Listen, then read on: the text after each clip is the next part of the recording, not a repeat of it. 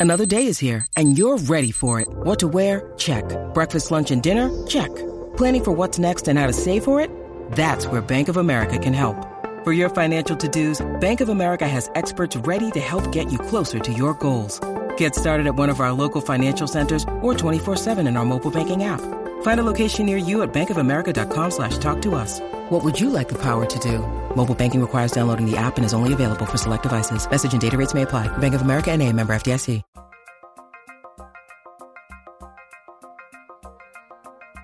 It's Light the Tower, your daily look around the world of sports. With Hall of Fame broadcaster and voice of the Texas Longhorns, Craig Way. And Horns 24 7 insider, Jeff Howe.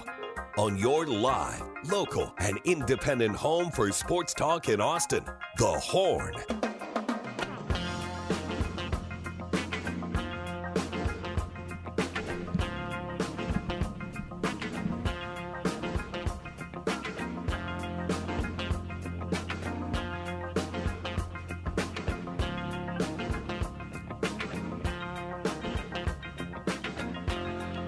It is 8:01 a.m. on Friday morning. 8:01 here in Palo Alto, California, uh, and it's 10:01 in Greater Austin, Texas, and Central Texas, in the Central Time Zone. Good morning, everybody. Welcome to a Friday edition of Light the Tower on the Horn, 104.9, 101.9 AM 1260. We're live, local, and digital on the Horn app and at hornfm.com. My name is Craig Way. So glad to have you alongside. Jeff Howe will be along shortly. Our producer behind the glass is Cameron Parker. Cam, how you doing on this fine Friday morning? Not too bad, Craig. I'm glad it is finally Friday, though. You just said it. So does that mean like when we bump back from the first break, you're going to play "Thank God It's Friday"? You're going to bump back with that? If you That- want me that- to, Craig. If you want me to. I, I, I, maybe it's appropriate. Maybe Okay. maybe it is Okay. appropriate. And and I always say this, and I will continue to say this, because I know people for whom Friday, traditional Friday, for so many of us or many of you, uh, means hey, the end of the work week. I can chill out, relax, enjoy the weekend. There are many out there for whom uh, Friday does not mean the end of the work week. It might mean the middle of the work week or even the start of the work week in some cases. So I salute you as well and hope that your Friday goes well, even if you're planning to work through the weekend. I'm planning to work through the weekend uh, out here in Palo Alto, California. I'll work tomorrow and Sunday, and we'll see about Monday uh, if uh, if the NCAA Super Regional Series between the Texas Longhorns and the Stanford Cardinal is extended to a decisive third game. Best of three super regional series get underway all across the country. Now, you should know this. This this should clue you in on something. If you are uh, you know, thinking and hoping and, and all of this uh, about the possibility of Texas uh, getting back to Omaha for the College World Series for a 39th time, uh, extending their all-time record. Understand that, uh, of course, first and foremost, they have to win here this weekend. They have to find a way to win two games and three tries against a really good Stanford Cardinal team, and we're going to have more on that coming up. Uh, but if they do, and they do advance to Omaha for the College World Series, uh, I think you can safely assume that their first game will be a week from tomorrow. It would be Saturday, not Friday.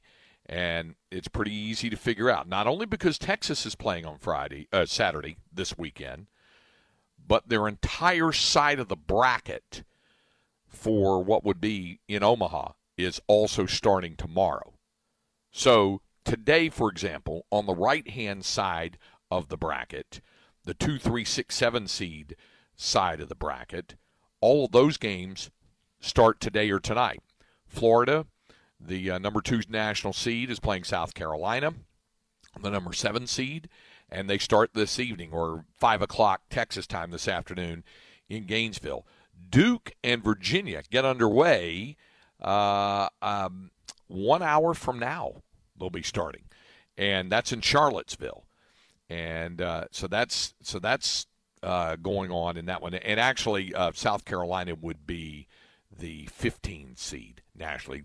Virginia is the number seven national seed, and playing Duke, which knocked out uh, Coastal Carolina to advance. So uh, you have uh, Florida and South Carolina, Duke and Virginia, and then at the bottom of that bracket, also starting uh, tonight, Oregon and Oral Roberts. Uh, both teams knocking out seeded teams as uh, Vanderbilt was the number six seed, and Oral Roberts knocked out the 11 seed, Oklahoma State. And uh, and then that'll match up with the winner of the Super Regional is going on in Fort Worth starting this afternoon at four o'clock. TCU which knocked out the three seed Arkansas, taking on Indiana State, who is the 14 seed, but who is traveling, and that story's been well discussed and and uh, talked about by now about how Indiana State hosted the regional but could not host the super regional due to Special Olympics going on in the state of Indiana, not having enough hotel space, they said, and being short staffed. So TCU has an opportunity, a grand opportunity here uh, at its fingertips as they get ready to host Indiana State. So all of that starts today. And on the other side of the bracket for Omaha, all four of the remaining super regionals begin tomorrow. So not only is Texas and Stanford getting underway tomorrow afternoon at 5 o'clock Texas time, Stanford the number eight seed.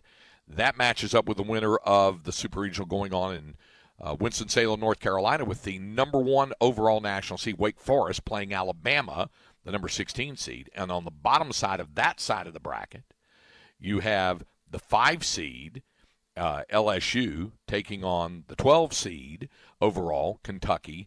That starts tomorrow afternoon at 2 o'clock in Baton Rouge. And then at the very bottom of the bracket, you have another one of those unseeded matchups. Uh, like you would have with Oregon and Oral Roberts on the other side of the bracket. You have Southern Mississippi, which, uh, of course, advanced by knocking out the 13 seed Auburn and Tennessee, uh, advancing uh, with the uh, Volunteers knocking out the four seed Clemson. And that super regional is in uh, Hattiesburg, Mississippi.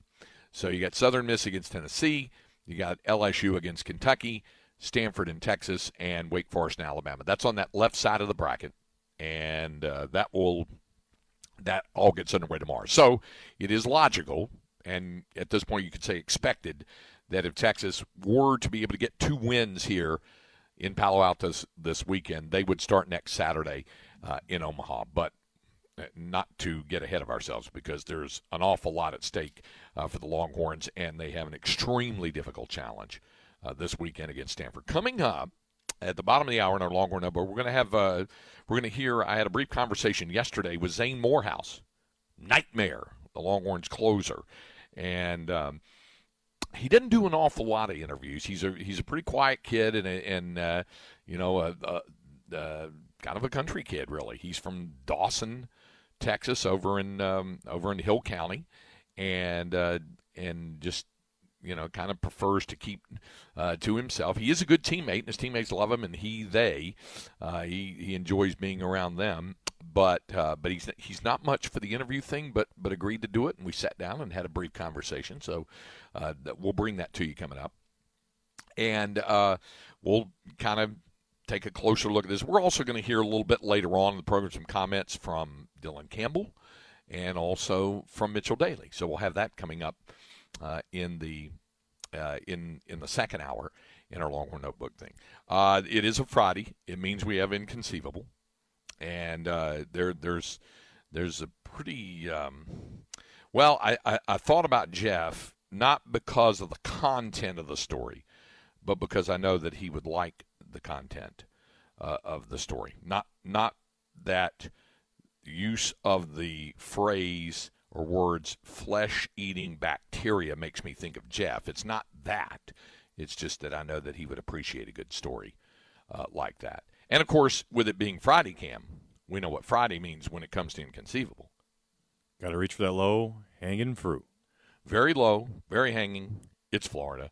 We do have a Florida man uh, story, and that has to deal with the flesh eating bacteria. So we'll uh, we'll get to that uh, coming up. But there's other things uh, to uh, to get to as well. So there, there's a lot of other things in in addition uh, to the inconceivable. Um, Uh, NBA Finals uh, obviously continue this weekend. Hey, Florida, the Panthers showed they were alive and well in the Stanley Cup Finals last night by getting an overtime goal to beat Vegas. So they're still they're still alive and well. There's Major League Baseball to discuss. Big series between the uh, the Rangers and Rays uh, coming up between the top two teams in the American League, the top two records uh, in in uh, baseball, and and they'll get together as well. Uh, as I mentioned, uh, not that the mere mention of the words flesh eating bacteria makes me think of my co host, but it's just that I know he would have a good appreciation for the story. After all, he is the pride of Northwest Williamson County and a proud graduate of Florence High School. But you know him best for his outstanding work at Horns 24 7. That would be Jeff Howe. How you doing this morning, Jeffrey? I'm good. I've got nothing to complain about. You know, speaking of things that I like that crack me up and yes. draw my attention, the wife was trying to have a serious, semi-serious conversation with me last night. She ought to know better by now. And uh, I look up on the TV, and she's got the TV muted, but there's a it's a commercial, and there's kind of a, a people in an office conference room, kind of sitting around the table, and for whatever reason, there's a cat sitting like up, like a person in a chair, and talking Mm-hmm. and like leading this board meeting, which of course I thought was hilarious, and started laughing to the point where my wife treated me like she probably treats one of her middle schoolers. She's like, "I'm going to need you to pay attention here for just a few minutes." I'm going to need you to pay attention. Well, I, didn't, I didn't get to hear what the cat said. I was like, "Hey, look, he's leading the board meeting." Expected him to have like a portfolio in front of him, maybe wearing a little bow tie or something. Oh, did you did you give her an answer kind of like the uh, kind of like the Norm Macdonald, Burt Reynolds says he's uh, the name Turd Ferguson in the day. Yeah, it's kind of funny. Look at that. It's a cat. something like that. Um, also, I think I told you guys this. I've, I found a. Uh, I just love this. It's my favorite Instagram feed by far. It's called Beavers of Insta. It just shows beavers just doing random stuff like you know, eating carrots or. You know, Because you love it when the animal kingdom uh, attaches itself to human activities. it, it's it doesn't get a whole lot better than that. Honestly, it really. Oh boy! I think the Oh, one, the one good. that uh, had me it, it literally, I, I was belly laughing the other day. It was a, uh, was it a ground? It was a groundhog. I think it was a groundhog that a farmer in Connecticut had realized the groundhog was stealing his uh, some fruit from his garden and vegetables from the garden. So he put a surveillance camera. Well, the groundhog was he'd like steal like carrots or tomatoes or potatoes and would like go right in front of the surveillance camera and eat the eat the vegetables. taunting them. Oh man, I have a short attention span. but but easily attracted to to such things, right? I'm, I'm very, I'm very, I'm very juvenile in terms of what entertains me. Craig, Oh, that's good. Uh, no, that's that's that's really good. Cam's looking at me like I signed up to do a show with this dude. Like seriously, this is where this is where my career is taking me right now. Did you go down a rabbit hole of uh, hornet, wasp, tarantula? No, hey, we didn't tell night? Craig about that. What what were they called? Uh, the tarantula, the hawk- Tarantula hawks. tarantula hawks. You heard about these tarantula hawks, Craig? No, but I love the name. It sounds like a. You know what that should be? That should be a Texas high school football mascot name. You know, somewhere down in South Texas, the Tarantula Hawks. They're bigger, as Cam described. And Cam, you said they're bigger than murder hornets, right?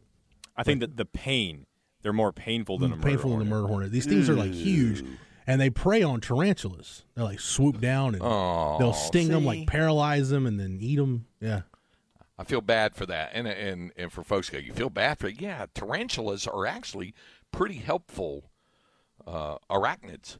They they really are. I don't see I don't see many tarantulas down in my region in Hays County, but I do know that when I did live in Northwest Williamson County, as I told Cam yesterday, the tarantula, for whatever reason, seemed to be a very big player in the uh, ecosystem in Northwest Williamson County. I, I, I'm telling you. Uh, and, and I lived in what would be, I guess it'd be Southwest Williamson County in Cedar Park. And we were maybe two or three years into our home in Cedar Park. This would have been right around the turn of the millennia, uh, 2000, 2001. My kids were young and small and all this. And um, one appeared on the back porch. Now, naturally, it freaks out small children and things like that. And and my late wife at the time, they're all like, "Kill it, kill it!" I'm like, "No, not going to kill it." There's they. First of all, they're not out to get humans. Uh, secondly, they're not poisonous. Third, and perhaps most important, they can be pretty helpful in terms of uh, removal of other insects and things like that. But I was afraid that if it stuck around there, it might bite our dog or the dog bite it or something bad happen.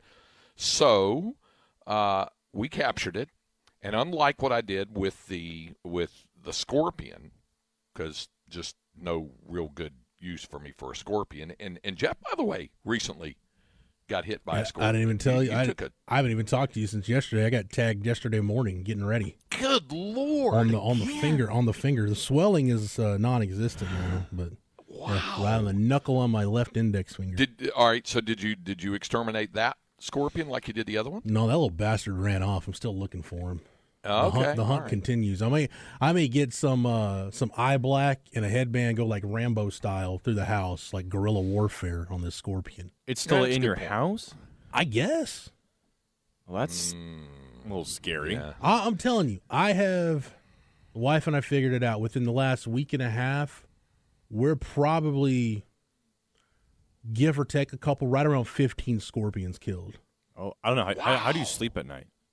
Uh, I haven't been sleeping very well actually. Yeah. So yeah, Wow. That's that. That's amazing. I, I think probably all the years there in Cedar Park, we came across two or three, not many, but but the one that counted was the one that stung me on the leg at five o'clock in the morning on a Saturday morning, and I, you know I woke up like about it was about five fifteen in the morning and woke up and felt it crawling on my leg, and the first thing that came to my mind was scorpion. But before I could even move, it stung me. Before I could even startle it, and that that also made me mad too. But so I got up and had a nice good welt, and they, and that's when I was yelling, "I want him alive! I want him alive! Don't kill him!" And there he was in the middle of the bed, so I captured him alive and and I put him in that little box thing where he had plenty of oxygen, and then put him in the freezer. got a text on the specs text line, Craig. Texter says I've been stung over 30 times in my life by scorpions. Wow. 30. God love you. It's a Man, dirty, dirty you. 30. Cam, what do you think about that? Wow, that's that's difficult, man. Just to get stung once was it really bothered me, and like I said, I put that one in the freezer and let him die a slow, agonizing, painful death. And, and to answer Bizarro. Dale Dudley, um, we did have an exterminator come to the house about three weeks ago, and and cle- Okay. clearly, uh, I won't throw the the company under the bus. Obviously, it's nobody that Okay. advertises here on on our airwaves. Uh, Okay. but uh, yeah, they clearly did a fine job. With what they were tasked with doing. well, uh, so so what I did with the tarantula was I captured it in a jar, and then kind of took my kids on a little uh, nature walk. Went across the road into this wooded lot where there were trails and stuff. It's all houses, by the way. Now it's all built up over there, development over there.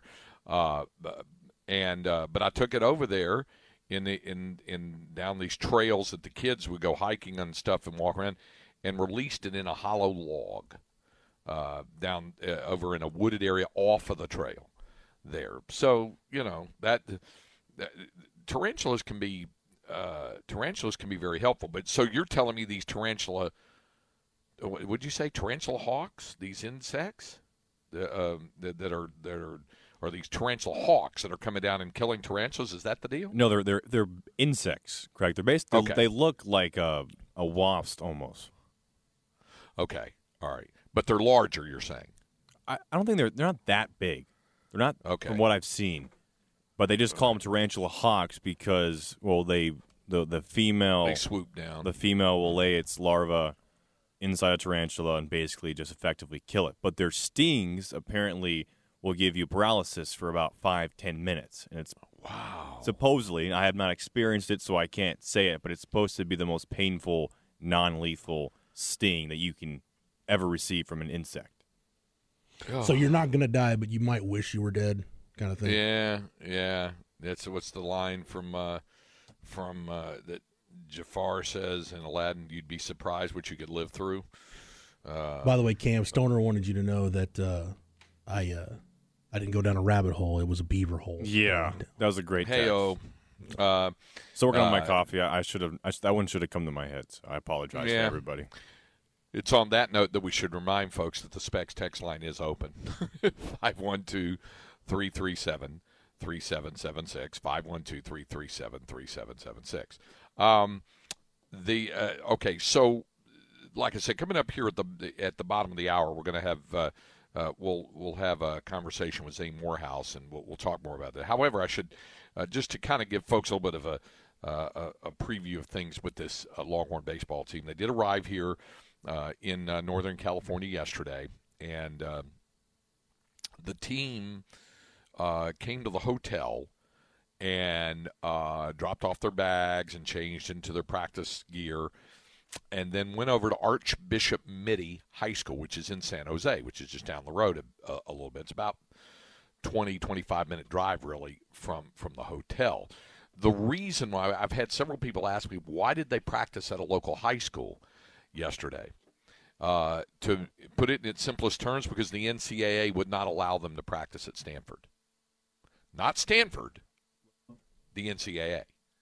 There's, there's a rule that uh, that that's first of all you should know there's there's a there's a, a, a rule book a manual that goes for uh, postseason play as administered by the NCAA, and uh, I've had copies of it and things like that. I've got a copy of the manual this year, and the the manual uh, they they kind of use the same not kind of they do. They use the same manual for the regional and the super regional.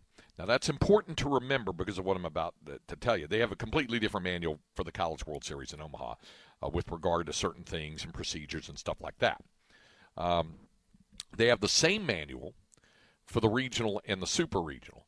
And uh, the reason why I uh, you know, uh, get a good look at the manuals to see what restrictions we have in, in terms of the broadcast policy and the things that we're allowed to do. Now, Granted, after over 20 years of doing these games, I kind of know the procedure, but but they but they are they are nuanced. Sometimes things change.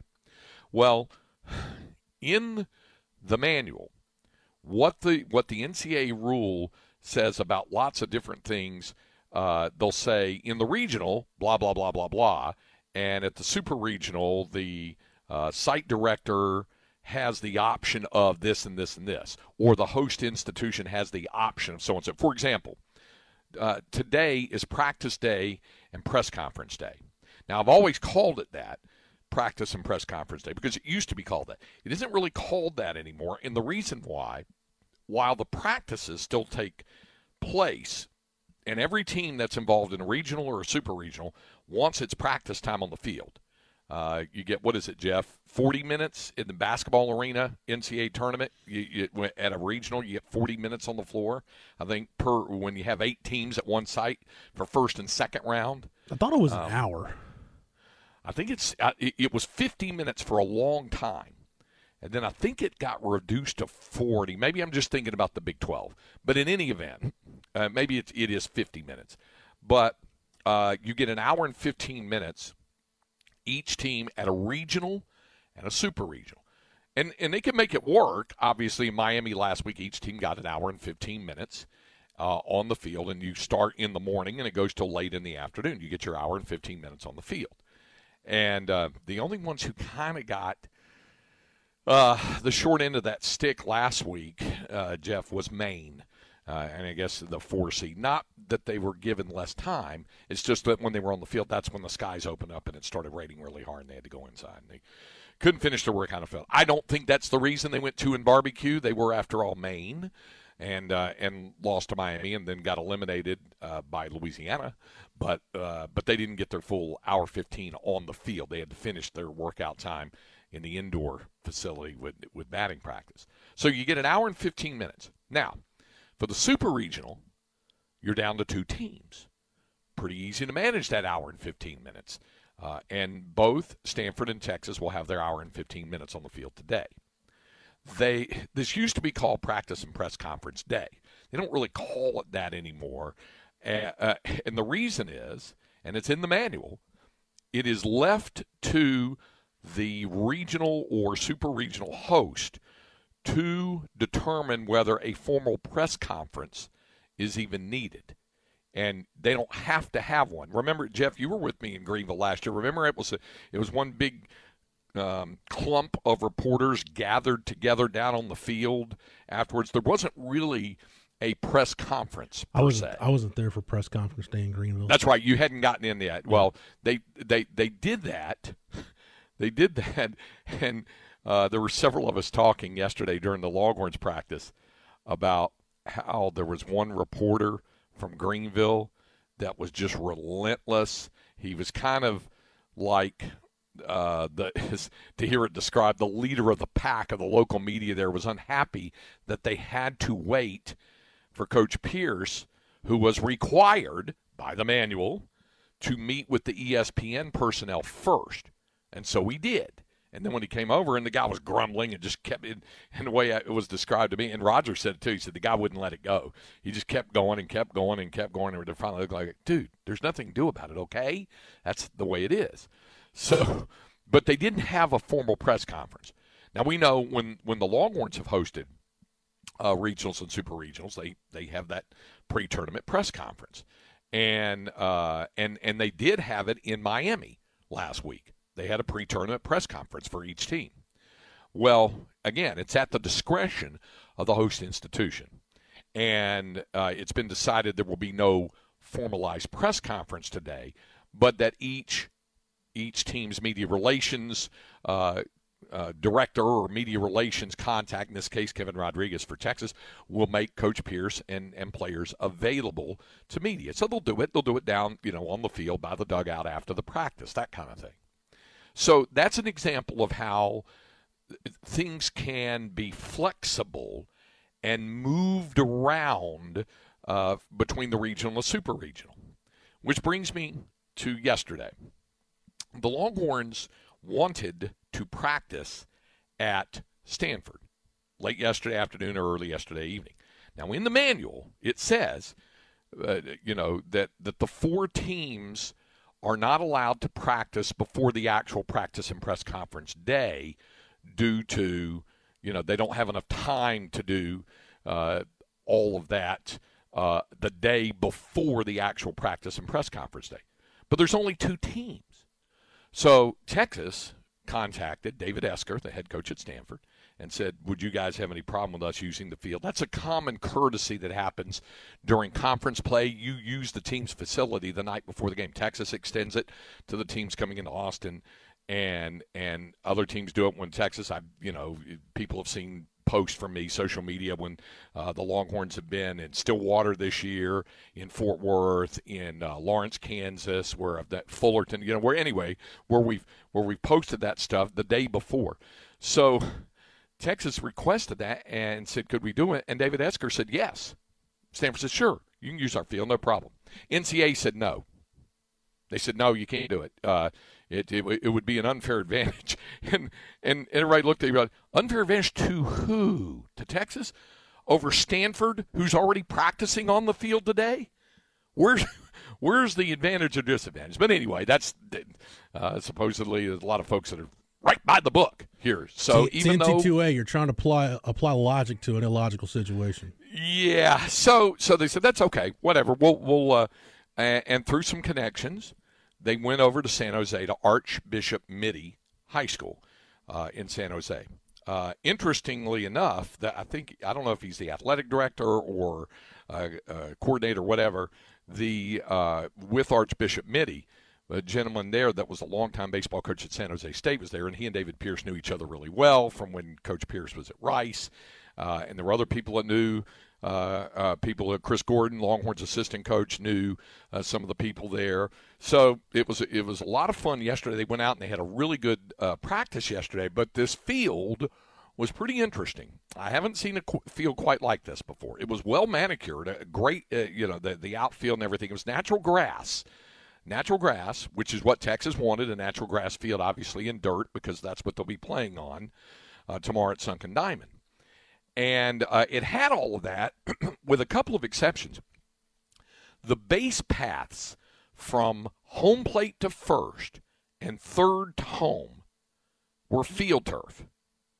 The rest of the infield was dirt, the dirt infield plus the, the grass in, in the interior of the infield, like normal. That just like sounds regular sounds like somebody was doing a bit when they put that thing together.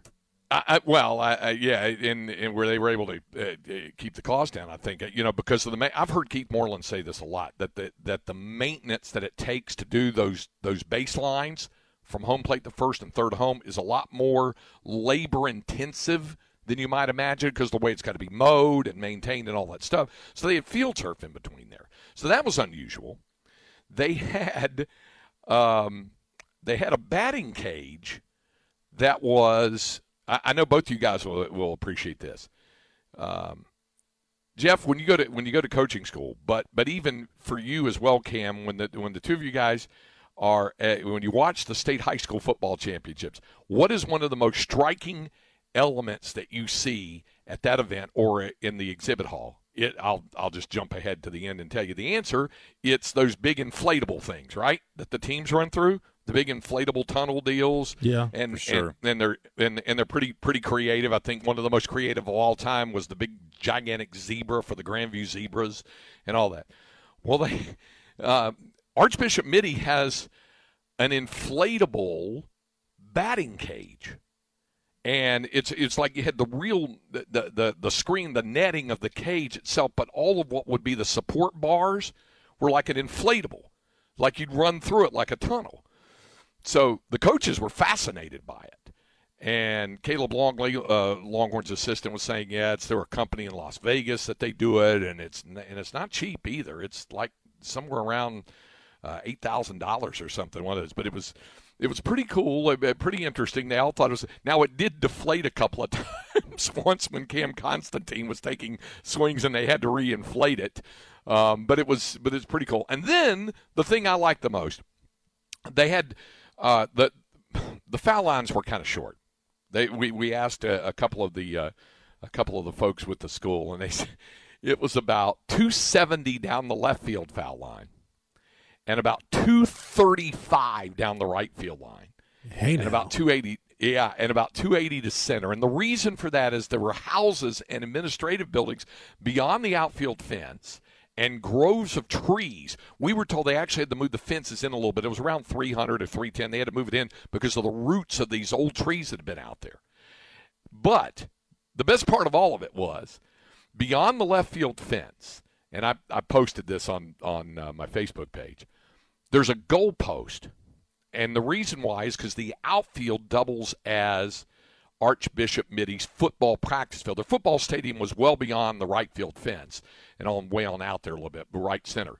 And he had nice football, nice little, uh, you know, private school football stadium. But but their practice field was the outfield. So there was a goal post beyond the left field fence, kind of facing back toward home plate. So I looked at that and I said to Dylan Campbell when he stepped in to take his swings, I said, Hey, DC, why don't you see if you can put one through the uprights? He said, If I do, does it count for three?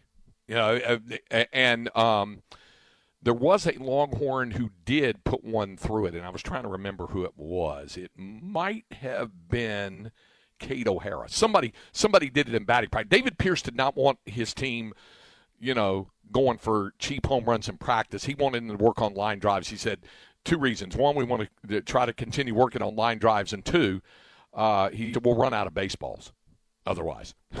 um, uh, Ace Whitehead put two beyond the right field fence off of the uh, out into the field, but most of the time they were just you know swinging live drives. So it was it was an interesting field, but they got in a really good workout yesterday. Hey Craig, would you like to know the? Uh, would you like to play the game of the most famous alum from Archbishop Mitty? Cam and I did this a little bit yesterday. Tell me, who is it? Uh, you probably got uh, your pick of let's see, Kerri Walsh Jennings. Okay. of Olympic beach Great volleyball beach fame. volleyballer. Uh-huh. Uh, you've also got let's see, there was somebody else I was looking at here. Brandi Chastain. Wow. Okay. All right. Uh, Yeah. Looks like it's going to be a, a two oh Aaron Gordon of the Nuggets. So Okay. take your pick you between go. those three. Well, it is. It has been one of those outstanding total athletic programs in the state of California, and we know what a lot of those are. Obviously, uh, you know, uh, from De La Salle and Encino Crespi and and uh, several uh, St. John Bosco, and a lot of those down in Southern California. But uh, Junipero Serra is up here, and that's a that's a really good one. Uh, high school athletic program, and then and then there's Archbishop Mitty. So yeah, so they got their workout in there.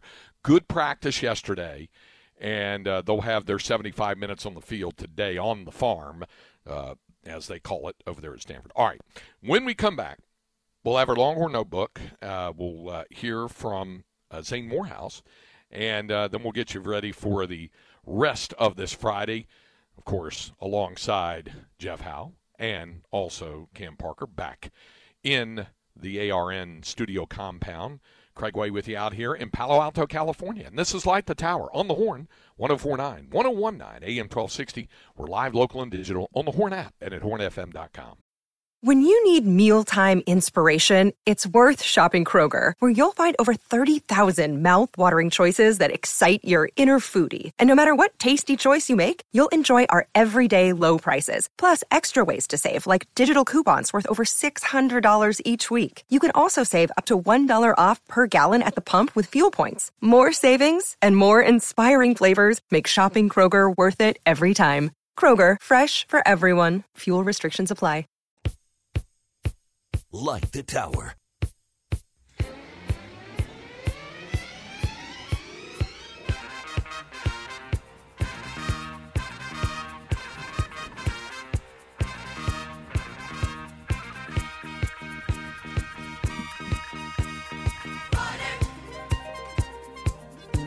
Thank God it's. Love the bass voice on that. Let's hear it again right here.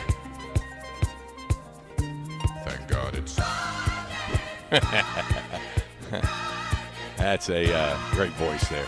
It is Friday here on Light the Tower on the horn. Craig Way, Jeff Howe with you. The big question this morning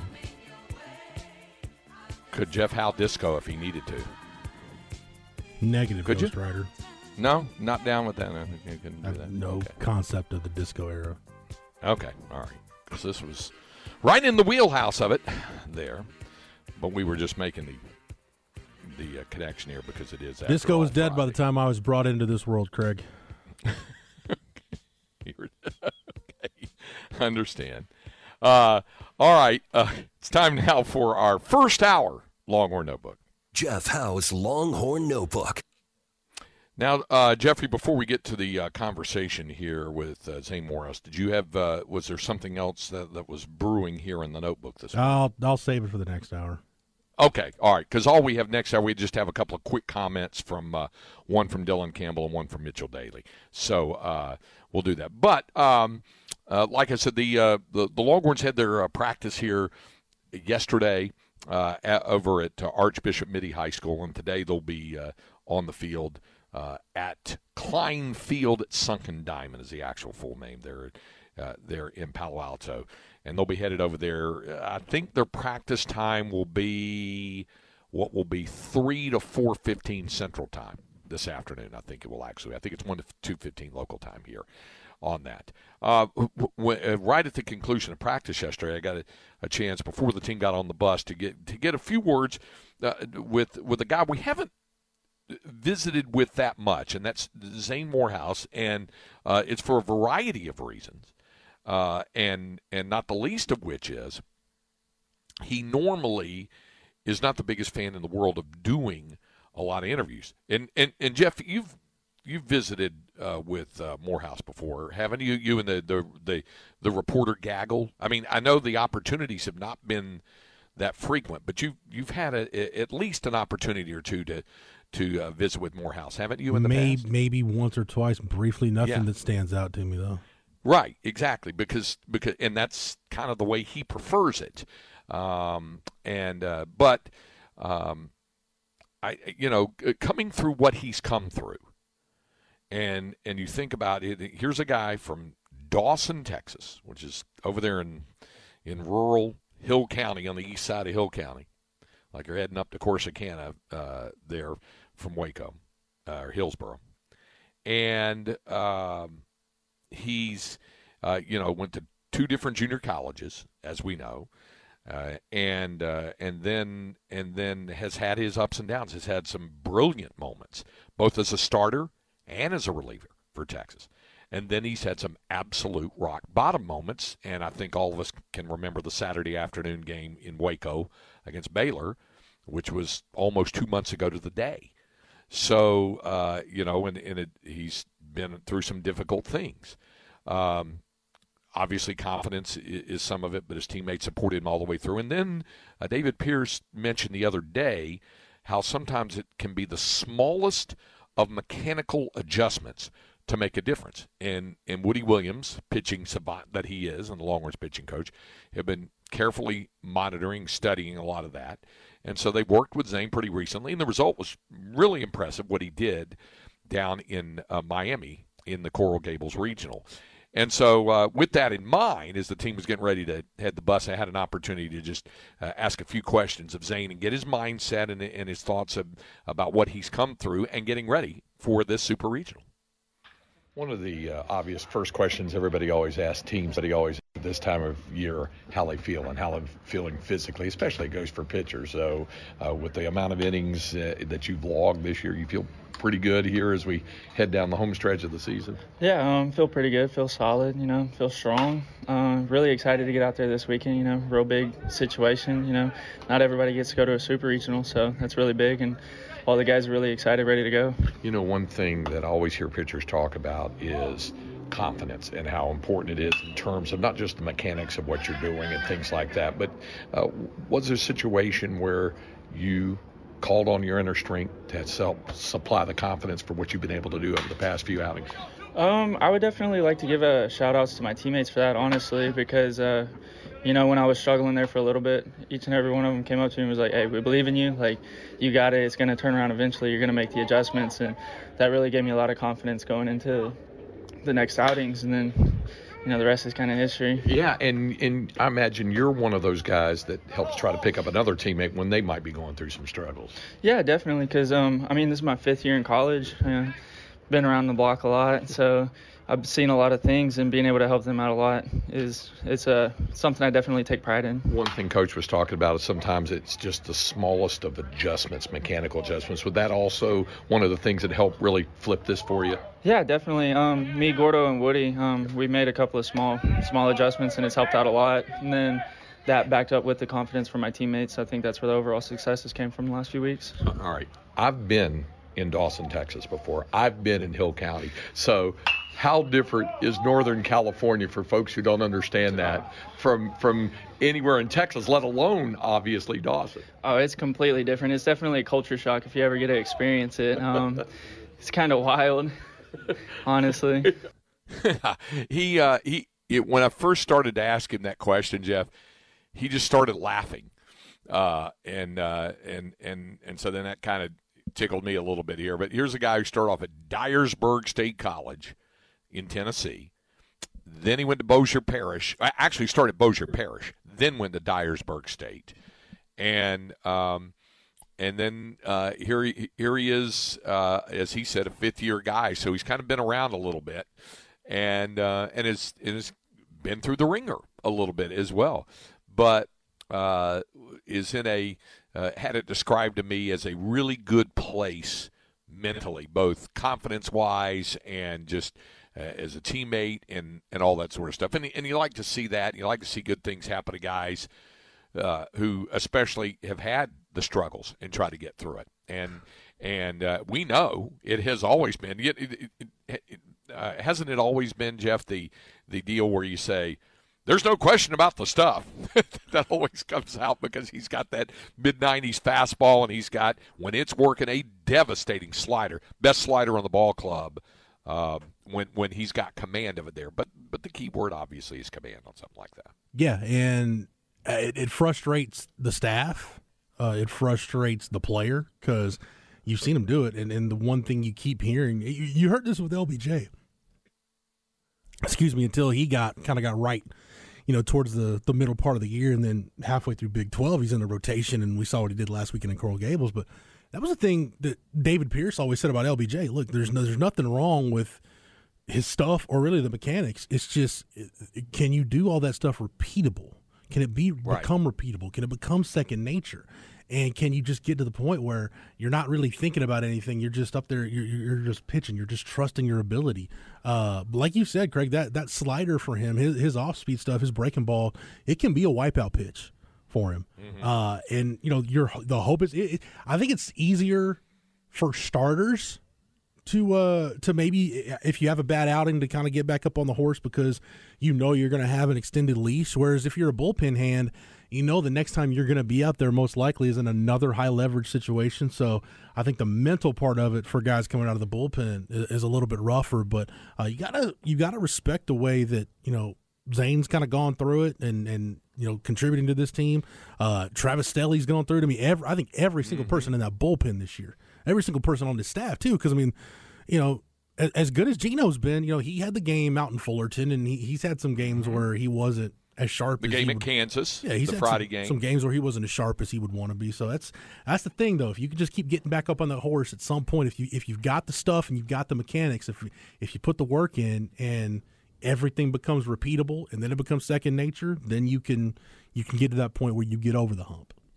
LBJ, another example of that. A guy who had bounced between midweek and uh, starter and bullpen guy, and then weekend starter, and he'd had some struggles. But again, some minor adjustments, but also a confidence thing, and and it makes a big difference for him. And if those guys pitch like they did in Coral Gables last week, those three guys that you mentioned in specific, they're going to need more than three. But I mean, if those three guys in specific, Lucas Gordon, uh, Lebarron Johnson and Zane Morehouse. If they if those three pitch as effectively as they did last week, and then Texas definitely has a chance.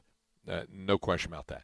Uh, before we get to the break, a couple of uh, congratulations uh, go to a couple of NCAA champions, uh, uh, Leo Neugebauer and uh, Akili Smith were NCAA champions. Neugebauer did a tremendous job in the decathlon set only not only the NCAA meet and Texas record, but the NCAA collegiate record, and so uh, he is he's done a tremendous job. And then Smith also winning the long jump, so uh, that that's important. And and for folks who are keeping uh, track of this, um, in, you know, in terms of you know what what are the chances of of uh, you know, winning a uh, winning a national championship. Uh, the women's team certainly has an opportunity uh, to do that.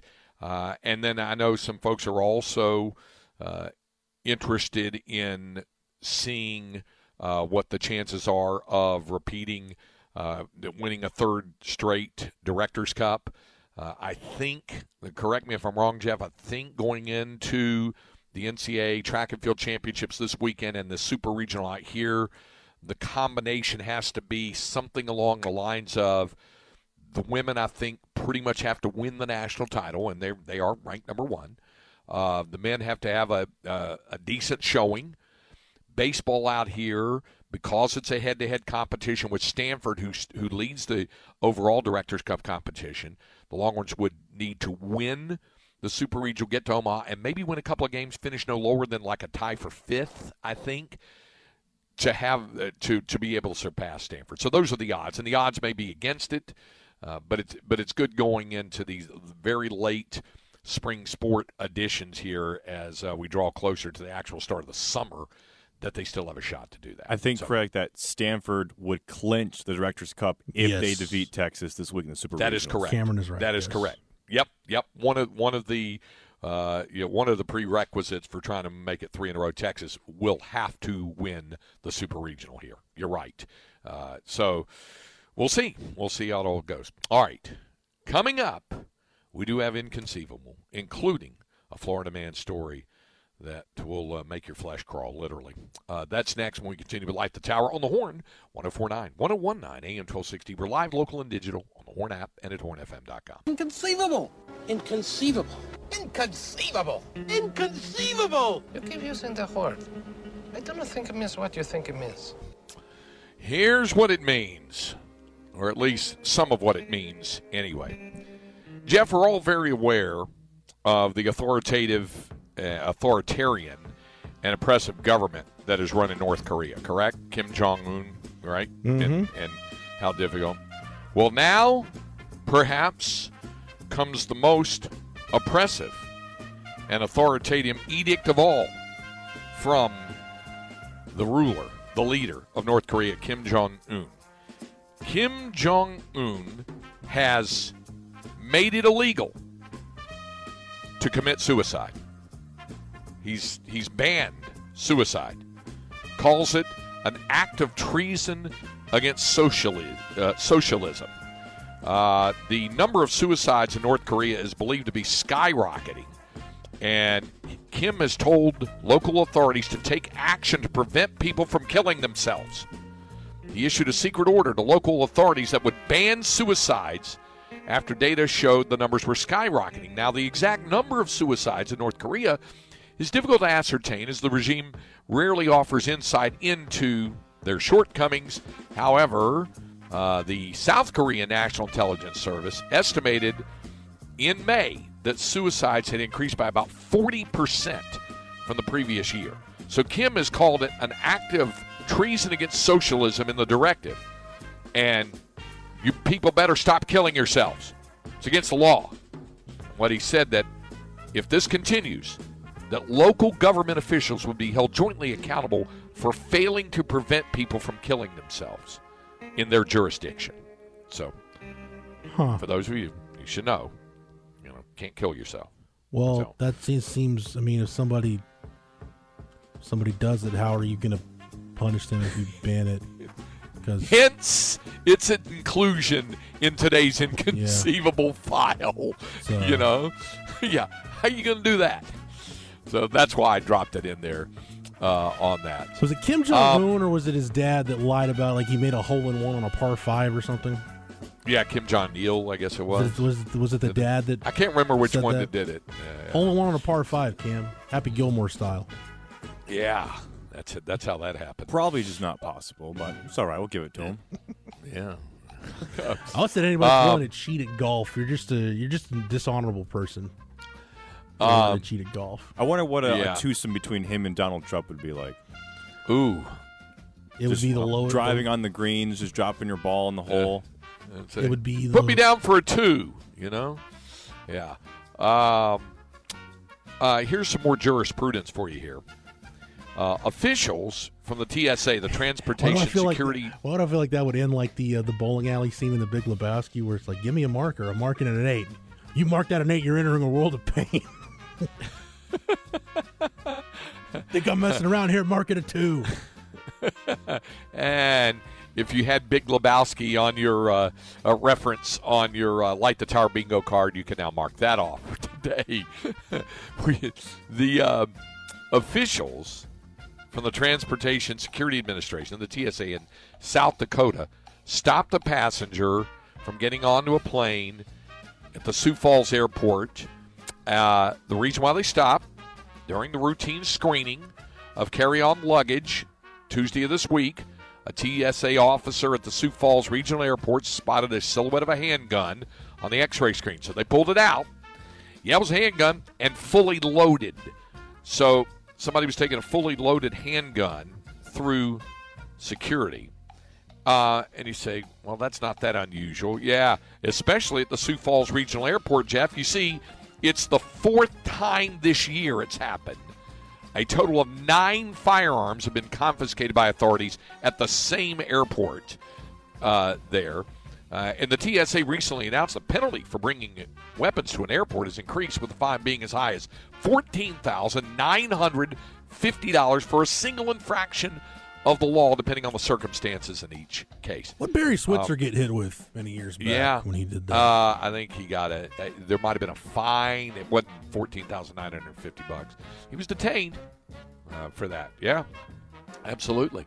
So you know why? Why are you taking a loaded handgun through security? And so anyway, uh, there's that. Um, meanwhile, a a traffic uh, stop happened in South Carolina, North Myrtle Beach, near where I go on vacation.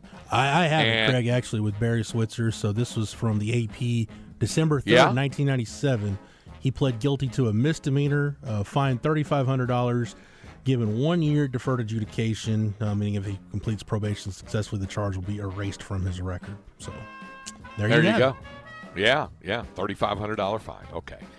Um, in North Myrtle Beach, South Carolina, one of their officers is being celebrated after a traffic stop led to the rescue of a woman allegedly forced to drive a shooting suspect away from a crime scene. Uh, it happened on Wednesday, so they have a Facebook post for for what they call "Way to Go Wednesday." Uh, Officer Wallace, it says, for her actions, she conducted a traffic stop on a white Jeep that went through a red light in an intersection on the highway. And while talking with people in the car, Wallace noticed the woman that was driving the Jeep appeared distressed. And when the man in the passenger seat wasn't looking her way, the driver looked at the police and mouthed the words, Help me, multiple times. So the officer caught the woman's message, removed the man from the car, placed him in the back seat of the patrol vehicle. They went back to the Jeep, spoke to the woman who frantically told her that the man had just shot somebody. So afterward, dispatch put a bolo. You know what a bolo is? Be on the lookout. A bolo. Indeed. Yeah. A bolo alert uh, out over the radio for a car that was involved in a shooting inside the Waterway House, which is a restaurant in the area. And the man identified as 29 year old Collins Bates. That's one of your shady name things, Collins Bates. So do you put a Arrest- do you put a, a bolo out on a vehicle and an APB out on a person? I think that's right. That's right. Be on the lookout for. yes, it says for a car. That's you're exactly right. Uh, gun found in the car matched the caliber of the casing found at the scene of a shooting. So she was uh, celebrating. It, it was nicely done for her.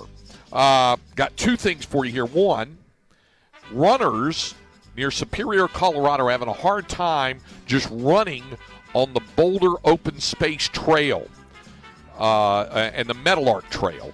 It's a Boulder Open Space Trail, but it's on the Meadowlark Trail. The reason why they're having a hard Meadowlark time, Lemon, former Harlem Globetrotter.